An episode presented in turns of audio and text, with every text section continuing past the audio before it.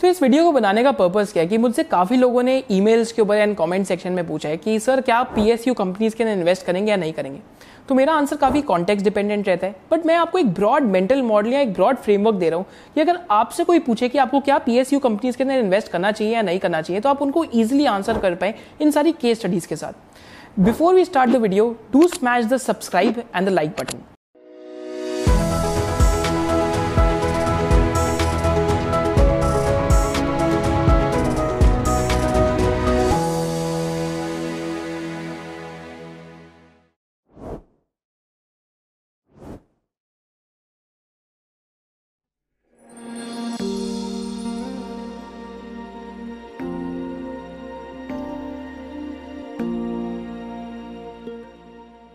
Hi investors, welcome to SOIC.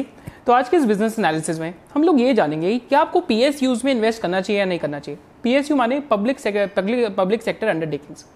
तो PSUs आए कैसे थे? तो नाइनटीन फोर्टी सेवन के बाद जब इंडिया को इंडिपेंडेंस मिली, तो India was following the policy of mixed economy.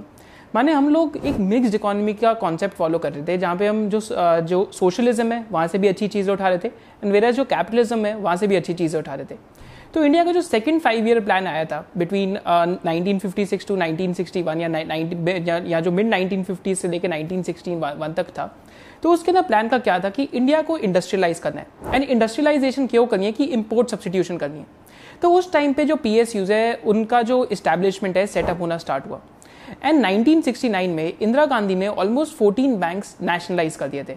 तो फोर्टीन बैंक्स नेशनलाइज करने से आज भी जो हम नेशनलाइज बैंक्स देखते हैं, तो that is the result of nineteen sixty nine. तो इस वजह से पीएसयूज़ का कॉन्सेप्ट आया। एंड आज इंडिया में close to three sixty five PSUs हैं, एंड ये PSUs are basically run by the government.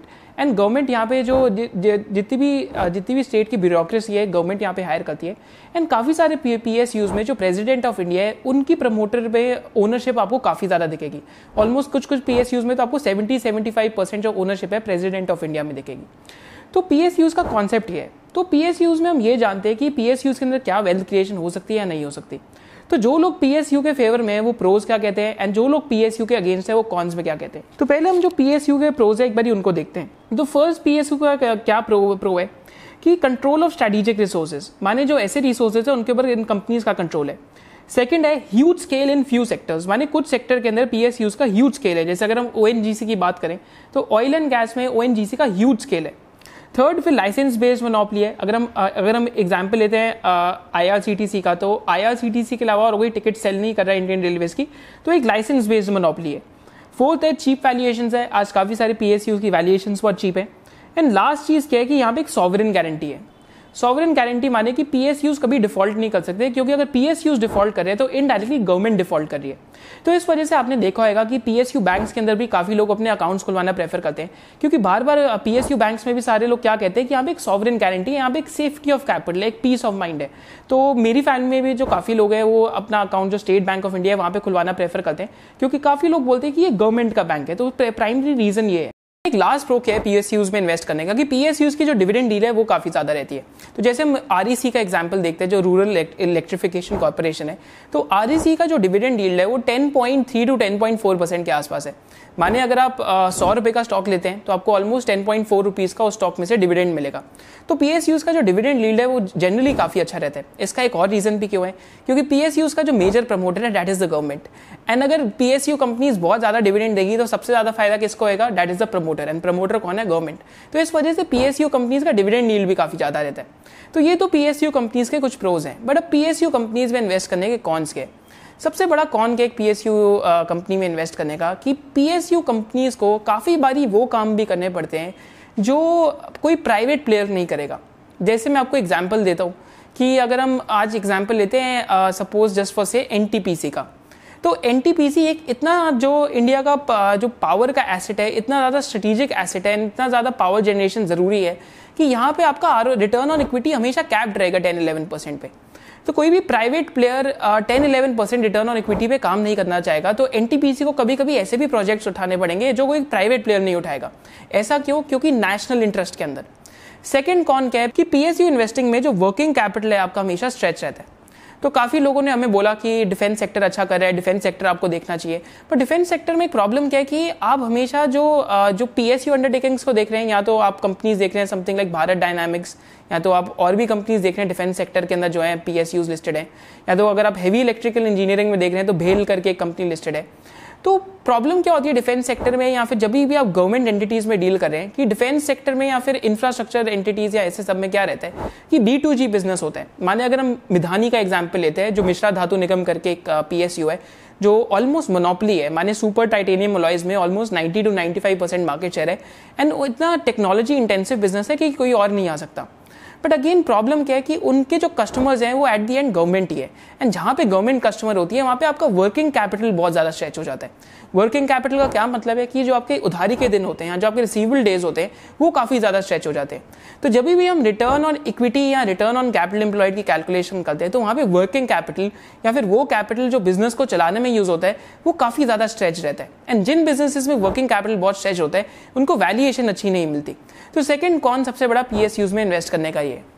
Third कौन क्या है पीएसयू के अंदर इन्वेस्ट करने का कि एक तो ब्लैक स्वान इवेंट्स काफी सारे होते हैं, तो हम ब्लैक स्वान इवेंट्स के एग्जांपल देखेंगे। फोर्थ एग्जांपल क्या है, डिफरेंशियल वोटिंग राइट्स। तो समीर अरोड़ा जो एक बहुत फेमस फंड मैनेजर है, तो उन्होंने एक बहुत इंटरेस्टिंग बात बोली थी कि टाटा मोटर्स का जो डीवीआर शेयर है वो ऑलमोस्ट फिफ्टी परसेंट डिस्काउंट पे ट्रेड करता है क्योंकि वहां पर डिफरेंशियल वोटिंग राइट्स है। तो पीएसयू स्टॉक्स में भी अगर आप सोचा जाए तो एक नॉर्मल शेयर होल्डर है, सपोज करते हैं मैं एज अ शेयर होल्डर आज एक पीएसयू का स्टॉक ओन करता हूं, तो एक तरीके का डिफरेंशियल वोटिंग राइट ही है क्योंकि जो गवर्नमेंट कहेगी एट दी एंड वही होएगा। तो जहाँ पे भी डिफरेंशियल वोटिंग राइट रहता है वहाँ पे वो स्टॉक्स एट दी एंड एक डिस्काउंट पे ट्रेड करते हैं। ये इंडिया का ही कॉन्सेप्ट नहीं है, अक्रॉस द वर्ल्ड भी एक कॉन्सेप्ट है कि वर्ल्ड में भी आप देखेंगे क्लास बी या क्लास सी शेयर्स ट्रेड करते हैं। जो क्लास बी या क्लास सी शेयर्स होते हैं वहाँ पे डिफरेंशियल वोटिंग राइट्स होते हैं क्योंकि डिफरेंशियल वोटिंग राइट्स है। एज अ शेयर होल्डर आपके पास वोटिंग राइट्स की आपकी उतनी पावर नहीं है आपकी कंपनी के अंदर, तो वहाँ पे एक डिस्काउंट का एलिमेंट हमेशा रहता है। So this is one of the biggest cons, and काफी लोग इस चीज को रियलाइज नहीं करते, एंड एक्चुअली में ये है। मैं आपको केस स्टडीज बताता हूँ। तो जब हमने ब्लैक स्वान इवेंट्स की बात करी है, अब हम पीएसयूज के अंदर केस स्टडीज करते हैं। फर्स्ट एग्जाम्पल हम लेते हैं पंजाब नेशनल बैंक का। ना सपोज करते हैं आप ट्वेंटी सिक्सटीन, ट्वेंटी सेवनटीन में या ट्वेंटी एटीन के आसपास पंजाब नेशनल बैंक के शेयर होल्डर थे, एंड आपका क्या बैठता कि बहुत डिप्रेस्ड वैल्यूएशन है, बहुत सस्ती वैल्यूएशन है, शायद से कभी ना कभी री रेटिंग होगी। बट री रेटिंग की जगह क्या हुआ कि ऑलमोस्ट फोर्टीन थाउज़ेंड करोड़ का फ्रॉड बाहर निकल के आया। यानी किसका फ्रॉड था, बेसिकली आपने नाम सुना होगा नीरव मोदी का, वो वाला फ्रॉड यहाँ पे बाहर निकल के आया। यहाँ पे जो लेटर ऑफ अंडरटेकिंग्स थे एम्प्लॉयज़ ने मिलकर वो फज करी थी, एंड जब ये फ्रॉड बाहर आया तो ऑलमोस्ट फोर्टीन थाउज़ेंड करोड़ का फ्रॉड था, एंड पीएनबी का जो स्टॉक प्राइस है वहाँ से काफ़ी हेविली टूटा। So again this was a black swan event. चाहे आप एक फॉरेंसिक ऑडिटर भी होते, एज अ शेयर होल्डर आप इस इवेंट को कभी भी इमेजिन ही नहीं कर पाते। Do let me know in the comment section कि एज अ शेयर होल्डर क्या आप, अगर आपकी डीप वैल्यू बेट होती, क्या आप ऐसे स्कैम को कभी पकड़ पाते as a share holder sitting outside? मेरे ओपिनियन में शायद से मैं तो नहीं कर पाता, अगर आप कर पाते तो do let me know in the comment section below. Second यहाँ पे केस स्टडी कौन सी है, आईआरसीटीसी की। तो आईआरसीटीसी में काफी ज्यादा वेल्थ जनरेशन हुई है जब से स्टॉक लिस्ट हुआ है, almost three to four bagger ये स्टॉक बना है, एंड पीएसयू सेक्टर के अंदर ये होना काफी रेयर रहता है, स्पेशली एक आईपीओ के साथ। बट आईआरसीटीसी के अंदर रिसेंटली क्या हुआ, क्योंकि गवर्नमेंट कंपनीज के अंदर ब्लैक स्वान इवेंट्स हो सकते हैं, तो आईआरसीटीसी एक कन्वीनियंस फी चार्ज करती है। तो जब भी ऑनलाइन टिकट बुक होती है, अगर नॉन एसी टिकट बुक हो रही है तो फिफ्टीन रुपीज आईआरसीटीसी चार्ज करती है, अगर एसी टिकट बुक हो रही है तो ऑलमोस्ट थर्टी रुपीज चार्ज करती है, which increase to almost twenty rupees. अगर आप कोई नॉन एसी टिकट बुक करते हैं तो ट्वेंटी रुपीज के आसपास जो जो आईआरसीटीसी है उसको कन्वीनियंस चार्ज मिलता है। But twenty sixteen, twenty eighteen के अंदर पहले ही इन्वेस्टर्स को एक रिस्क दिख रहा था कि जब आईआरसीटीसी का डीआरएचपी आया था तो twenty sixteen to twenty eighteen में जब डीमोनेटाइजेशन हुआ था तो आईआरसीटीसी की ये जो कन्वीनियंस फी थी ये वेव्ड ऑफ कर गई थी। But twenty nineteen, twenty twenty के अंदर ये फीस वापस आ गई थी। पर ट्वेंटी ट्वेंटी वन के अंदर क्या हुआ, when stock was doing really well, माने स्टॉक की वैल्यूएशन काफ़ी ऊपर जाते जा रही थी, तो एकदम जो मिनिस्ट्री ऑफ रेलवेज है उन्होंने अनाउंस करा कि हमारी रेवेन्यू शेयरिंग होगी। क्या रेवेन्यू शेयरिंग होगी कि ये जो कन्वीनियंस फी है इसमें से फिफ्टी परसेंट हम लोगों को मिलेगा एंड फिफ्टी परसेंट आप लोगों के पास जाएगा। Just on the basis of this news stock almost twenty nine percent tank कर गया within one day. Even though जब ये न्यूज़ आई उसके एक दो दिन बाद, क्योंकि गवर्नमेंट ने भी देखा कि इतना ज़्यादा रिएक्शन आ गया स्टॉक प्राइस में, तो गवर्नमेंट को ये कन्वीनियंस फी का ये जो जो उन्होंने बोला कि यहाँ पे रेवेन्यू शेयरिंग होनी चाहिए तो इसको रोल बैक करना पड़ गया। But at the end of the day trust तो डेंट हो ही गया था कि पीएसयू बिजनेस के अंदर ये तो हो ही सकता है। इस वजह से पीएसयू बिजनेस के अंदर एक डिस्काउंट का एलिमेंट रहता है। तो एक बार हम केस केस स्टडी थ्री के ऊपर चलते हैं। इस केस स्टडी में हम हिंदुस्तान जिंक की बात करेंगे। तो नाइंटीन नाइंटीज़ में जब इंडिया के अंदर इकोनॉमिक रिफॉर्म्स हुए तो क्या हुआ कि इम्पोर्ट्स भी आने लग गए। तो Hindustan Zinc zinc and silver का प्रोड्यूसर था, बट हिंदुस्तान जिंक के जो माइनिंग ऑपरेशन थे ओपन कास्ट माइनिंग ऑपरेशन थे, माने अंडरग्राउंड माइनिंग नहीं करते थे। तो open cast mining is much more inefficient when compare to underground mining. तो क्योंकि silver and zinc non strategic था तो इंडियन गवर्नमेंट ने इस इस अपने स्टेक को डाइवेस्ट कर दिया। तो पैंतालीस परसेंट स्टेक इंडियन गवर्नमेंट ने almost seven sixty seven seventy crore का जो जो अनिल अग्रवाल की कंपनी स्टरलाइट उनको सेल करा। एंड साथ साथ गवर्नमेंट ने ऑलमोस्ट इस बिजनेस के अंदर चार सौ करोड़ का तीस परसेंट स्टेक मेंटेन करा। तो लॉन्ग स्टोरी शॉर्ट, आज ये एक सक्सेसफुल स्टोरी है। एंड यहाँ पे क्या हुआ, यहाँ पे बेसिकली इस बिजनेस के अंदर जो बेसिकली गवर्नमेंट का चार सौ करोड़ का स्टेक था, आज वो ऑलमोस्ट छत्तीस हज़ार करोड़ का हो गया। एंड सेकेंडली इस बिजनेस के अंदर क्या हुआ कि ये बिजनेस वर्ल्ड में सेकेंड लार्जेस्ट जिंक का प्रोड्यूसर बन गए एंड साथ साथ वर्ल्ड में टॉप टेन लार्जेस्ट सिल्वर का भी प्रोड्यूसर बन गए। So this is the change that happened. ऐसा चेंज क्यों हुआ? क्योंकि ओपन कास्ट माइनिंग से they went for underground mining and zinc का वर्ल्ड में lowest cost producer Hindustan Zinc बन गया। Now, this example just shows the that the power of basically divestment क्या हो सकती है। अगर privatization होती है P S U assets की तो P S U assets में बहुत ज़्यादा एक potential है, but क्योंकि uh, inefficiently managed है इस वजह से market cap cap नहीं मिल पाता। So this is just that type of an example. अब हम अगली केस स्टडी की बात करते हैं। यहाँ पे हम O N G C की बात करते हैं।